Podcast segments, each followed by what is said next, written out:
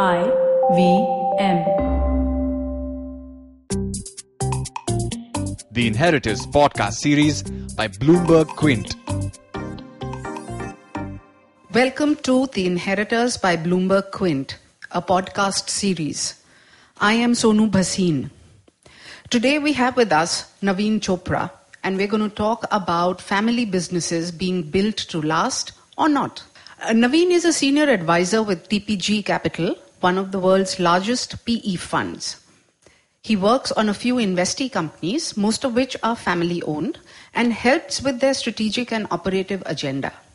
In the initial years of his career, he spent 16 years with Britannia before joining Vodafone, where he spent 13 years. His last position there was as Chief Operating Officer. Welcome, Naveen. It's a pleasure to have you with us. Thank you, Sonu. Great to be here with you always. Uh, Great, Naveen. And, you know, reading about your career again, uh, from Britannia to Vodafone and now to TPG, working with uh, uh, a lot of family businesses. How does uh, a family business differ from what you've seen at Britannia and Vodafone, if it does? No, there are uh, fundamental differences um, uh, in the way that the two work. And uh, I've worked with blue-blooded multinationals.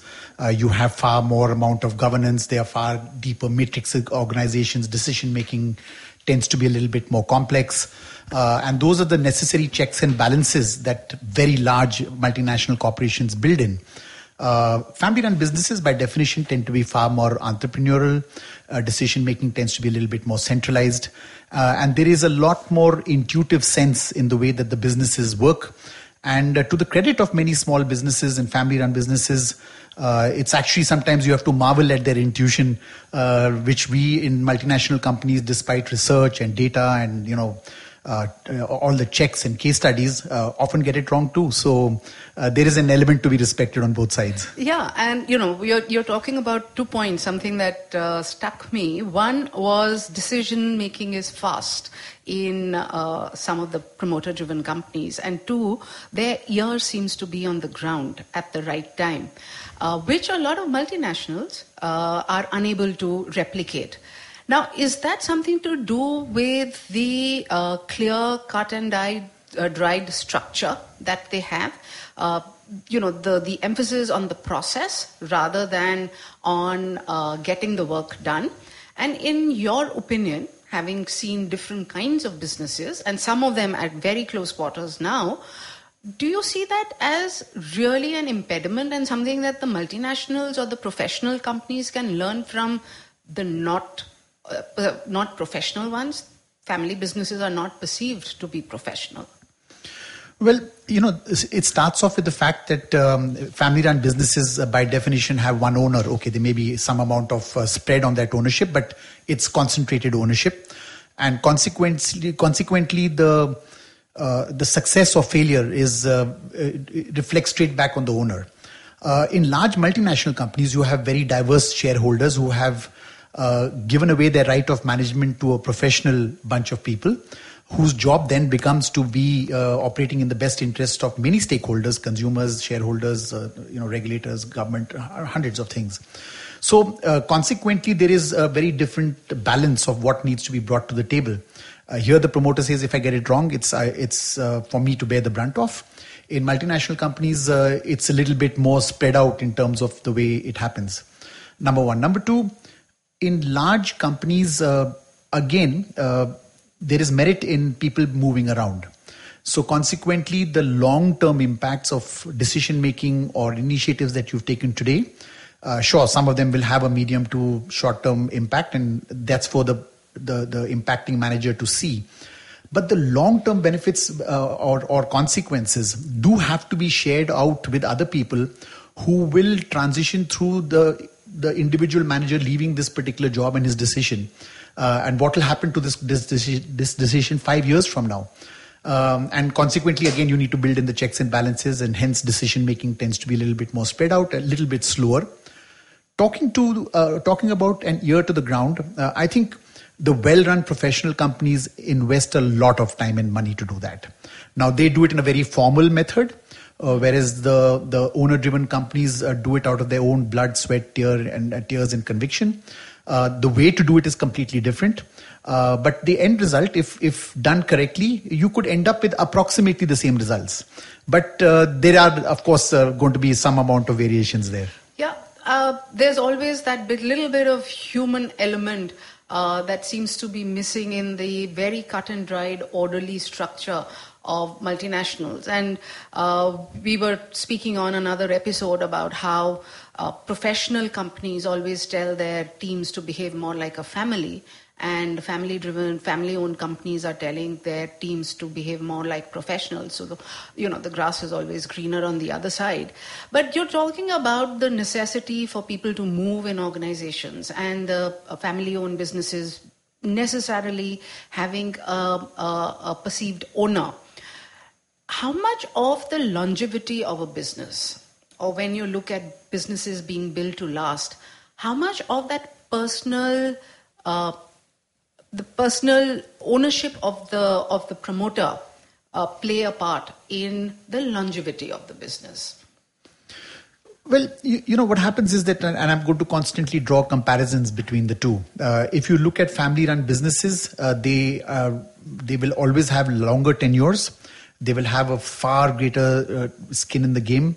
Uh, and it's their own, you know, equity, money, sweat, blood, tears that have been invested on a daily basis.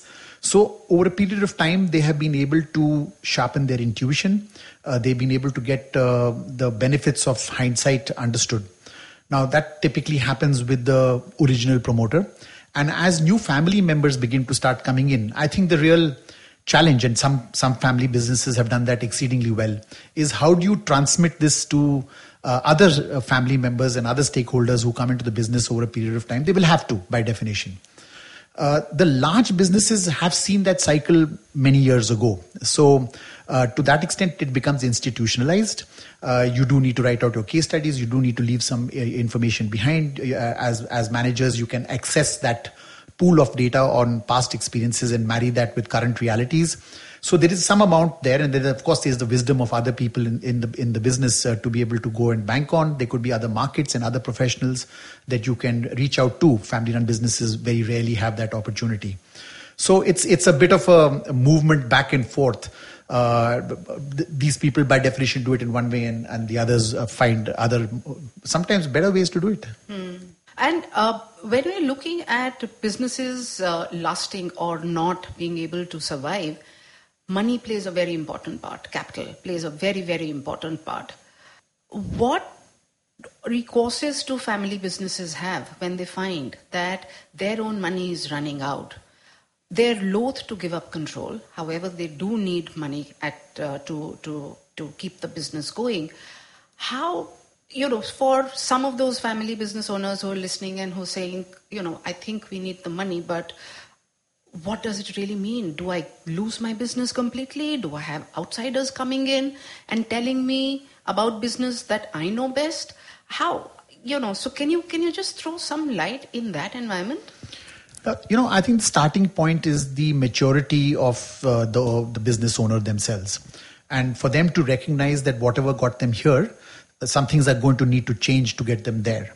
Uh, capital, to my mind, is actually a very small part of that. Uh, I think there are various uh, various avenues to uh, garner capital without losing control. Uh, you could get it through debt. Uh, go to go to your bank manager, show him your business plan, and get the money and, and service that debt. the other way to go out in, is to go out and get it as equity. Now, by definition, when you get it as equity, it is going to come with some amount of loss of control. And the question is then, who do you give that well, I wouldn't say control as much as influence, right? Because if somebody's coming in as a partial shareholder, they're going to have an opinion and you're going to have to at least listen. You don't have to take it on board. Influence is a very non threatening word. Well, influence can be done in many ways. Many uh, ways. You, you, you, see that around you politically, yes. and, and, it happens in the corporate world uh, as well. But uh, it, it all comes down to the maturity of the people who A, want the money, and B, who provide it. So, uh, and, and I, and, I, really do believe that um, uh, if, if capital is required to grow your business, uh, and the fact that uh, by definition you're looking at a 2x, 3x, 4x type of growth, and as uh, a family owner, if you realize that something is going to change uh, because scale brings its with its its own complexities, and the way you ran your particular business till today will fundamentally have to change. For example, even simple things like personal relationships with, say, your distributors. You know your top 100 distributors as a owner, uh, but uh, tomorrow, if you want to have 1,000, you simply cannot know 1,000 distributors yourself. So then you have to put in the systems and processes, and who's going to help you to do that? So if you have the maturity to understand that along with money, if you have the right partner who will bring you uh, these expertise and uh, and handhold you and there is no prescribed method to be able to do it because what's required for one business is completely different to what, what's going to be required somewhere else the onus also lies on the people who provide the business uh, provide the capital. Capital. that do they come in with uh, an element of respect and the fact that they are giving you the money does not really give them a license to completely uh, do things uh, in a particular way and are you able to find uh, the right secret sauce for that particular business? Uh, and that is the chemistry working for the two of you. Uh, the money has to be made to work. Uh, so there's an element of maturity that is required on both parties uh, when you go out looking for that money. Yeah. So essentially, what I'm hearing you say is that uh, uh, people who have a good business model but maybe lacking either in capital or in some other areas need not really be scared of getting outside help. Uh, The way that I look at it is that if there's something wrong with me or any of my family member, we go to the doctor. We may may not like what the doctor is telling us, but uh, at least we either get a validation of what we believe is wrong or we get another opinion. And uh, uh, people do need to open up their minds to be able to be comfortable with the opinion that the uh, the external advisors are giving them. Is there a way that the family can prepare itself for this? Because this is not really how promoters work. They don't want other people's opinion. They may want their money, but they don't want their opinion. They may not want their influence. But is there a way for smart people to realize that I need it? And this is the way I need to prepare not only myself, but maybe my father, maybe my uncle, maybe my son who's part of the business? Is there a way? So, uh, so the only point that I would disagree with you is that uh, our family-run business is um, not wanting advice, and and that uh, I built my business in a particular way, and this is the only way to do it. And you can see, uh, you know, businesses coming and hitting a particular ceiling. It could be 100 crores, it could be 500, it could be 1,000. And then the promoter says, uh, "Now, why am I not being able to push this a little bit harder?" And sometimes uh, The we have. promoter blames the implementers. Well, as a promoter, you're pretty much the implementer yourself. So you're not going to escape that. Uh, so, like I said, it's back to self maturity to say, I need help. And I think your doctor example is spot on. You know, you can come back and say, I have fever and I'm going to wait for it to go away and, you know, it's the season or whatever else. Or do you have the maturity to go and get a checkup done, go meet your physician? And then, of course, the onus lies on whether you want to take that advice or not because the doctor's going to write out a prescription. Doesn't take you necessarily to the chemist and, and make sure you're diligent about how you're taking it. But I still come back to the fact that uh, I think more and more promoters are understanding that uh, money actually, to my mind personally, for a good, well run business uh, is relatively easily available.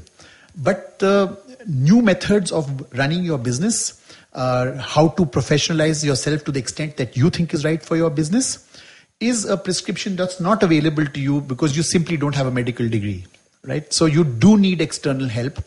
And, uh, and the trick out here, it comes down to finding the right partner. So it's like finding the right doctor. It's not that you can walk into the neighborhood Hakim and hope that you will be perfectly fine. Good luck to you on that. Maybe you do find the odd good one, but that's a matter of chance. And how do you eliminate the matter of chance? Because there are certain uh, um, uh, people who provide funds who have a track record of helping their companies, of having a more collaborative effort. And all you need to do is ask a few questions and say, I'm looking to get so and so in. Would they be right for my business? Would they understand me? Would they understand my family dynamics? Would they understand my family history, our as hopes, our aspirations? Um, and while they provide the money, will they help me rather than dictate me on what the next journey is going to be about? So if you can find that party, I would deeply advocate it. Yeah, so it does uh, boil down to uh, the chemistry. Oh, it Not is essential. But not only between the advisors or the external uh, helpers, if I can call them, or the experts, but also within the family. Now, does the chemistry within the family play any role in the experts coming in the the ability of the experts to provide their diagnosis and their advice. See, when you uh, when you talk to a single promoter, um, uh, you're normally talking to one person, and as long as you can influence that and, and arrive at a, a certain magic formula, that's great. But the moment you get to a family that's a little bit bigger than one, even two, uh, human beings are going to have differences of opinion. They will have a different view about how to drive their business, of what is important to them, and what their future holds. There's, like I said, going to be some legacies that the outsider will never know about. There's going to be some history that you will probably never unearth. And uh, you do have to be able to at least be able to sniff through those family dynamics and say, is this a family dynamics where the differences of opinion of various stakeholders can that be harnessed to your advantage? Or is this going to eventually be a showstopper? Right. It's a very important decision, or a very important view to be able to be to be had for the stakeholders. Right. And uh, continuing on that topic of understanding how a quick check can make any make an external advisor realize whether the business is built to last. Corporate governance is a word, you know, a couple of words that we are hearing more and more about. Typically, the promoters have run their business like they've run their family with an iron fist and, you know, my way or the highway.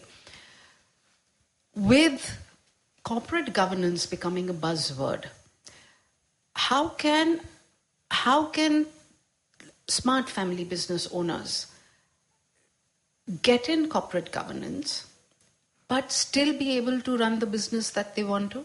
Do you see a uh, it's an either or that either you run the business you the way you want to, or you have corporate governance? And can you share with us some examples where corporate governance and running the business the way the promoter wants to run it have are running hand in hand?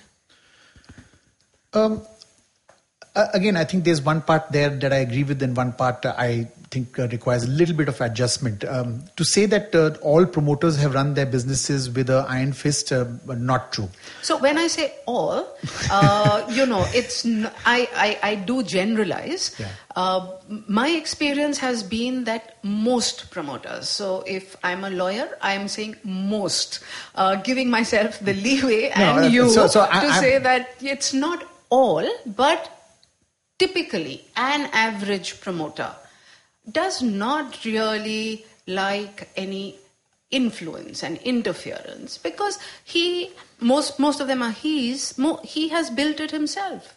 And he says maine kaam kara hai mere ko pata hai and who are you to tell me?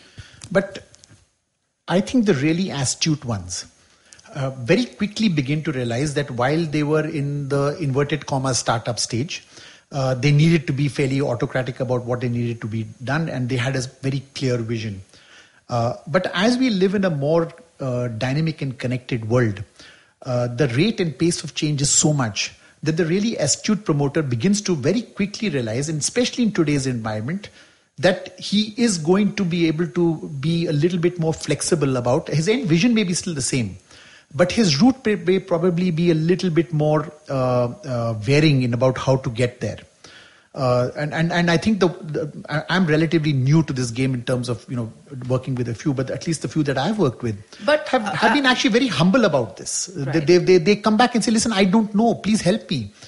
And um, uh, it's actually refreshing to see some of them uh, who will lay down their hearts and say, "Listen, these particular things I, is my home turf, and I've done this for the last 20 years, uh, and actually nobody can do it better than me." But here are some stuff that I simply don't understand tomorrow. Digital marketing, for example, in their world, it was put it on TV and life will be good. But they now have begun to understand that there is a power of digital marketing that they don't understand. And if they don't get an expert in, they're going to miss that bus, which is probably going to be a far greater and impactful weapon for some of the categories. Uh, and they know that they need it, but they don't know how to get it. So you you do get a little bit of, uh, like I said, the more astute, humble ones are able to bear their hearts and, and put it on the table without a sense of ego. Mm. and how much of that is being brought about by the uh, younger generation very often uh, influenced by, by them. Uh, their own workforces are beginning to get a little bit younger. Um, uh, the younger uh, uh, employees are far more able to speak their mind, even in a promoter driven organization, than they probably could 20 years ago. They're all roaming around with smartphones in their hand. They're far more aware and astute about what's going on. The promoter has, uh, I think, a number of smartphones on his, in his Yes, hand but the power of the smartphone is being demonstrated to him by people around. by people around there. You know, Yeah. so hmm. first time he'll say, Acha, show me. Hmm. The next time he says, Acha, how did it happen? And the third time he says, How do I get involved with this story? It seems like a good one. Hmm. And I think if if they're not able to at least sense the winds of change, they run an inherent risk risk in any case, capital or not.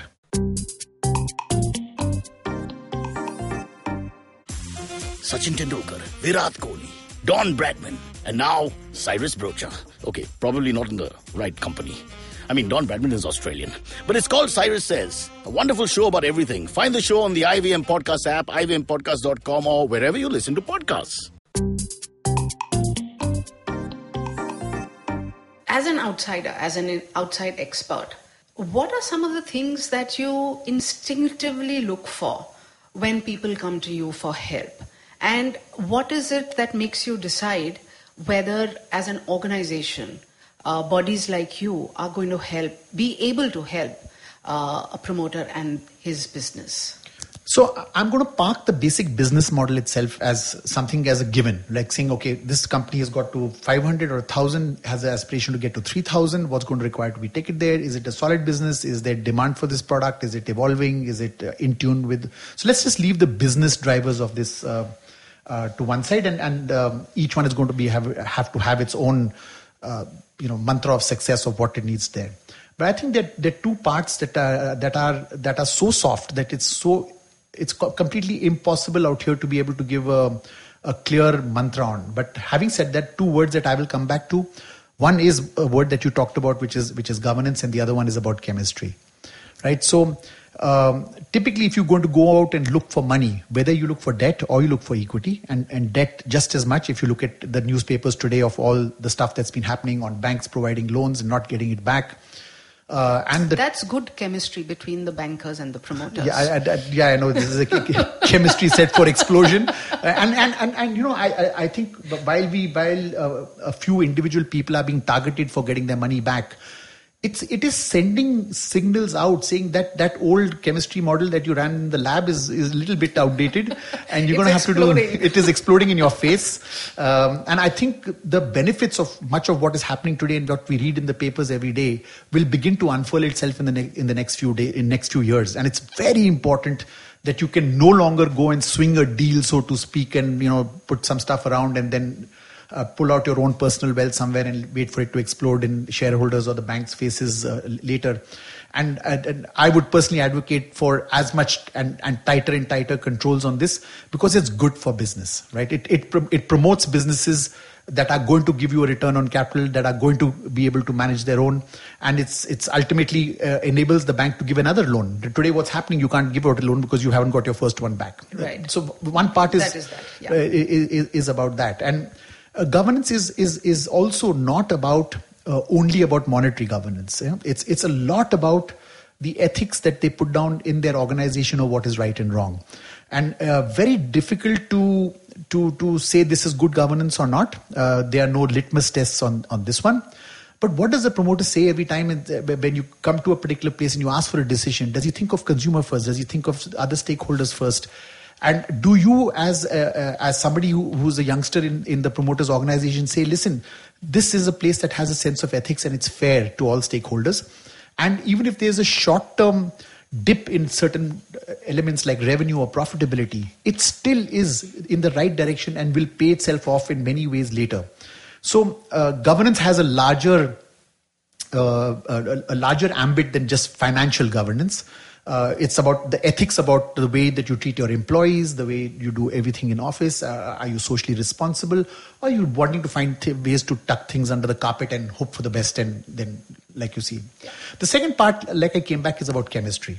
And chemistry um, has got to be again sniffed. Is we walk into a chemistry lab and you you, you wonder whether you know Yes. this is Yeah. about to explode. Now, chemistry is, has got multiple facets. Uh, chemistry is about uh, the the promoter family. How do they get along with each other? And it's nothing to do with business. It could be about egos. It could be about marriages. It could be about children. It could be hundreds of things that we will never see from the outside. It could be chemistry bet- between uh, between the family and uh, the, the professionals who are now about to be hired. will they you know learn to find the, the ground of what is right and what, what is right for business and who's willing to let go at what particular stage chemistry is about uh, the promoter family and the people providing the funds. It's now going to be about the chemistry with your bank manager for the right chemistry right? And and is he going to be challenging you enough to say listen your outstandings are too high. You need to bring them down because your cash flow is going out uh, you know be suggest or whatever. Similarly if you go and get funds from as equity and you're going to get an influencer there uh, is that influencing being done with the right chemistry? And is it uh, in a way that you see it's adding value to your business? Or is it a prescription? Because nobody likes a prescription. Somebody tells you what to do you'll find three reasons why you can't. Right. so between governance and, and, and chemistry if these two things work and you have found the right partners the right doctor you're likely to get well. Yeah. And uh, so you did say something about corporate governance and that not being a litmus test, but it's more about how. Uh, no there are some litmus tests but they're not they're not enough They, they're not enough. One of the things that I believe uh, sets apart uh, or is a very good indicator of how a company or a promoter behaves is when the company or the promoter is in a crisis. And that's when the ability to display your corporate governance, your ethics, your a variety of other softer aspects uh, allow themselves to be manifested.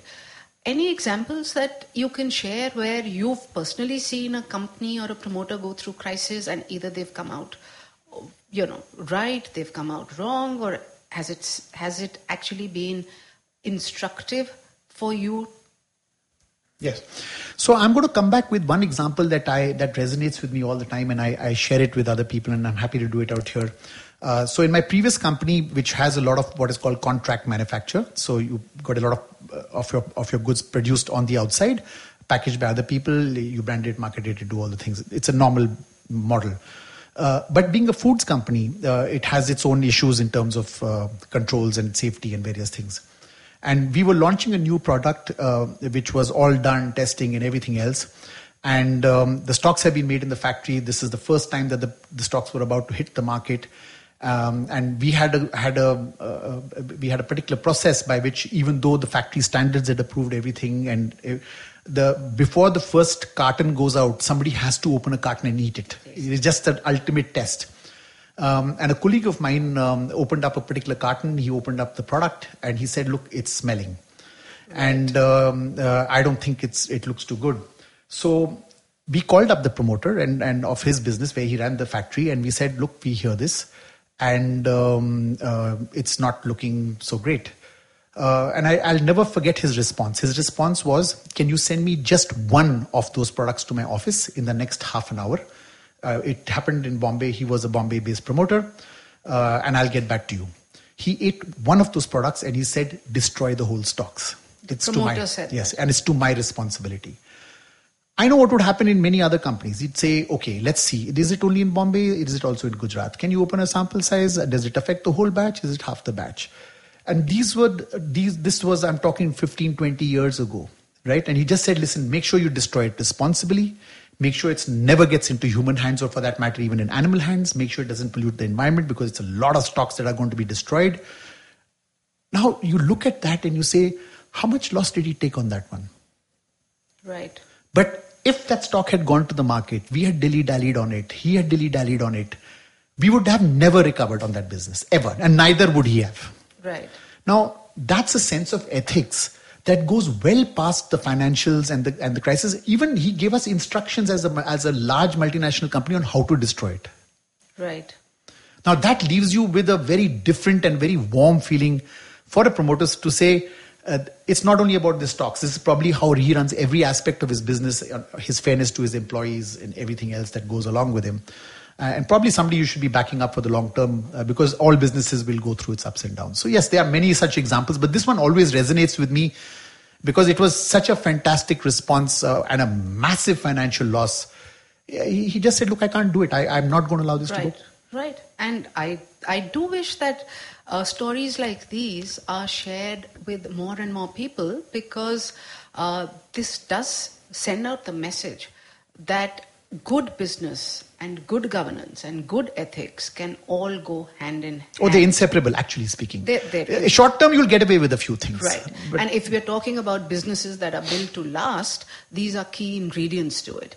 Uh, going back to your second uh, uh, corporate governance and chemistry, and you talked about chemistry between professionals who are going to come in and run the business along with the promoters and the various members of the family Personally speaking, I have seen a sense of entitlement within the family come in the way of the chemistry with the professionals.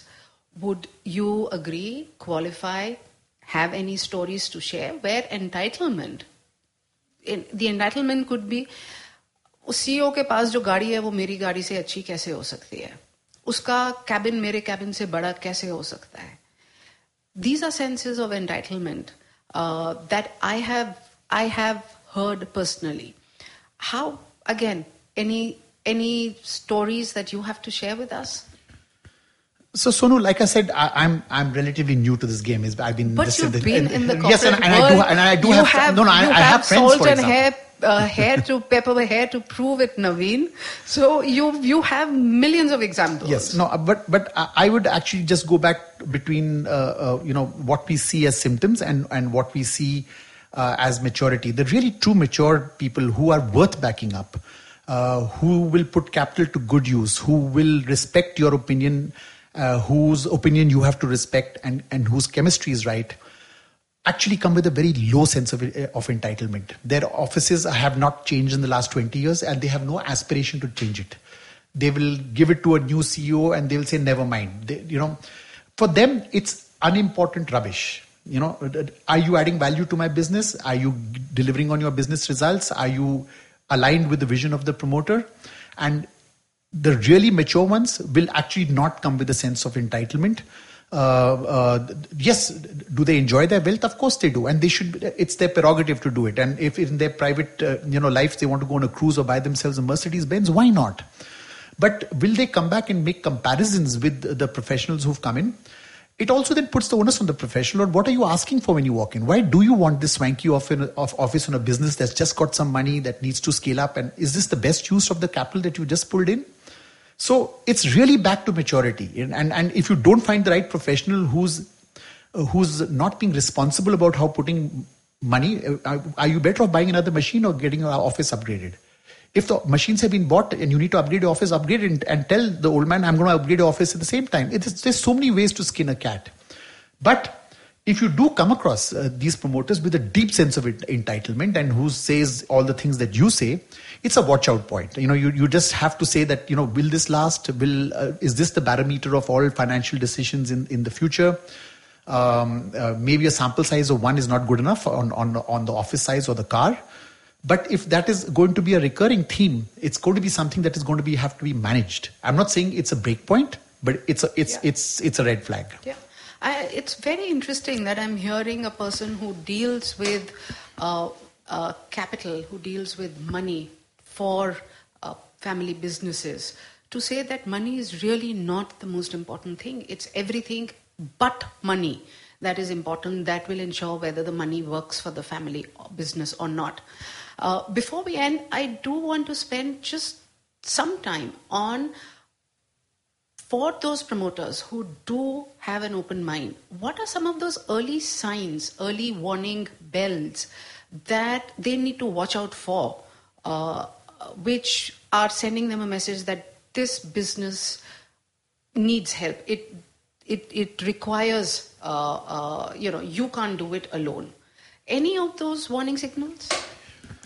Well, I think some of them are going to be the, the normal business indicators that we see. Uh, for example, uh, um, are their revenues continuing to show uh, healthy growth? Are their profits beginning to or continuing to show healthy growth?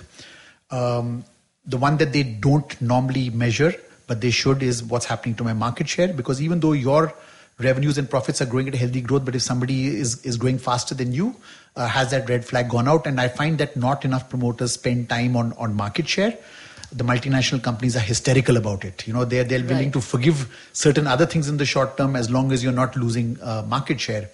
because that's ultimately a barometer of what's going to happen in the next one, two, five. Take take your pick of number And of you can years. choose the market share that you want A to, I mean, not everybody can have the largest market share. So if there's 100 to be divided, so no, th- that's true as long as you're not fooling yourself. yeah. No, no, it's so easy not- to fool yourself. It's so easy to say that's not my market. Uh, if he's getting my market share in that business, I don't want to do it. If it's true, you better believe it's true. It should not be an excuse for your fever, right? Uh, Right, right. so, so, Right. so that that's fine. It's not that the weather has changed. I'll be okay tomorrow. And there, there are going to be times you're going to be needing, needing antibiotics, and the aspirin's not going to do it for you. Uh, uh, I think some of those key parameters of what you set up for yourself. Number one. Number two. Uh, I, I think um, very often as they begin to get to new growth vectors that they want to establish, it could be new product categories, it could be new markets, um, uh, any of the typical things. Uh, and and normally that's where they will struggle because the the knitting is something that they know they'll stick to it they'll do it they'll hopefully evolve and continue to move but as they get to the revolution stage from the evolution stage uh, do they really have the wherewithals to get to that new market? And all the diligence that we as multinational managers have been told where's your product testing? And uh, what have you done? And have you gone and checked this out for the marketplace? And x and um, as opposed to using the same mantra as a copy paste and saying if i did it here I, I can now go to the I'm- a great you know person in the south. I now go launch in the rest of the country 3x 4x volumes. No it's not. If you if it was so easy you would have done it by now. And so uh, i think the the, the, the real I won't say red flags but the real challenges begin to start coming as they look for disproportionate growth not the normal 10 12 15 whatever is the growth rate that they've got now they want 35 40% growth rate and that's when they begin to start realizing that if I want this growth rate, which is there to be had, provided I'm able to manage the dynamics at play, you know, number one. Number two, are they really able to manage scale? Because uh, Right. if you to produce a hundred units is different, but you want to produce a thousand units, you're going to struggle. You want to uh, ship out a hundred units, you can do it. You want to ship out a thousand units, it's different. So, are they thinking scale that if I become success, will that actually be my failure? So do they do their aspirations actually match their actual ability? And do they have the humility to say, I need help? To need help or to manage their aspirations? Yes. Yes. I mean, ultimately, Yes, yes. It, it is. Yeah. Yeah. Yes, I agree. Okay. So good. Great talking to you, Naveen. Thank you for taking time out. Thank you, Sonu. And uh, I think uh, while our conversation was going on, you've given me some other food for thought for some of the companies that Oh, good, that I work good, with, and saying, good, you know, good. I don't know whether uh, the royalty plays a part in any of I'll this. buy you a coffee. But, but thank you for being here and pleasure, and hope to have another conversation with you soon. Thank you very much, Sonu. The Inheritors podcast series by Bloomberg Quint. Look! Up in the internet! It's a meme! No! It's a cat video! No! It's the Geek Fruit Podcast! That's right. We interrupt this riveting broadcast to tell you about our show, The Geek Fruit Podcast, where Tejas, Dinkar, and I, Jishnu, talk about everything in pop culture, including DC, Marvel, Star Wars, Netflix, and everything in between. You know how your friends hate it when you ramble about some nerdy crap and you just want somebody to listen to you? Well, sorry, there's nothing we can do about that, but come listen to us ramble and it'll almost be like the real thing. Kind of. Listen to new episodes of The Geek Fruit Podcast every Monday and The Geek Fruit Bulletin every Thursday on iTunes, Google Podcasts, the IVM app, or wherever you listen to podcasts. Happy listening, you nerds.